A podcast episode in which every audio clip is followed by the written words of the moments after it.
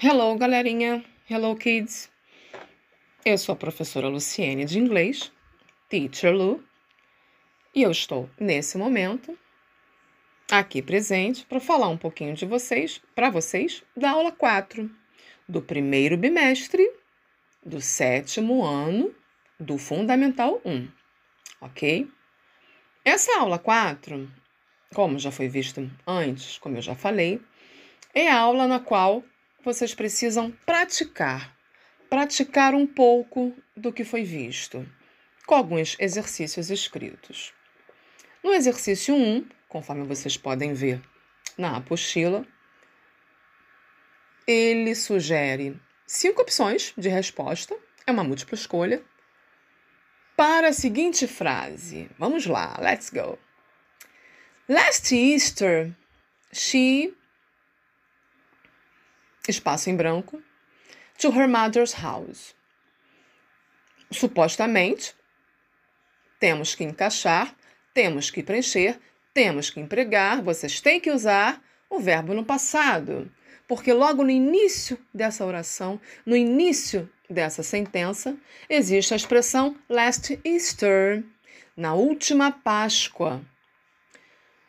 Se eu tenho uma expressão que trabalha, que me dá a ideia de último, algo que aconteceu em algum último momento no meu passado, obviamente, o meu verbo provavelmente estará no tempo passado, no simple past.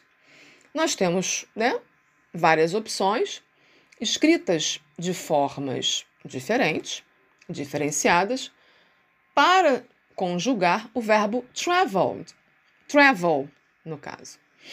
Vocês têm que observar com cuidado, com carinho, qual é a forma que foi vista, foi aprendida, do verbo travel no passado, Dá uma olhadinha lá no conteúdo, observa bem, leia novamente, que com certeza você vai conseguir achar a resposta correta.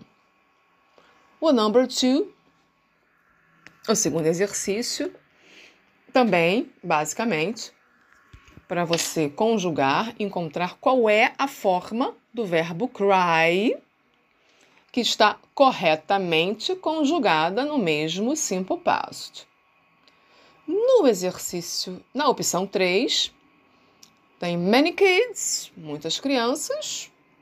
O verbo em questão é o verbo play, também conjugado no past. Reparem que nessa frase, nessa oração, tem a expressão temporal de passado, mais especificamente a palavra chamada ago.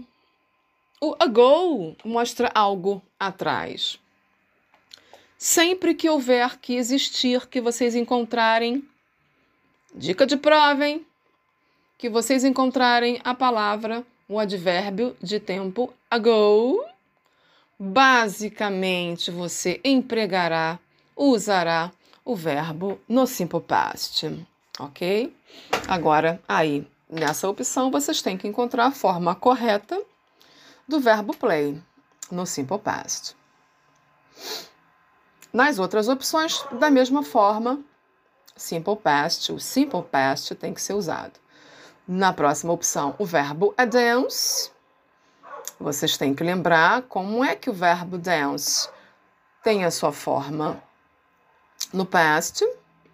Na outra opção, vocês têm que observar como o verbo stop tem a sua forminha no past, na afirmativa do past, e encaixar da mesma maneira, Então, esse momento que vocês estão sendo testados, vocês vão ser testados com relação ao simple past, ok?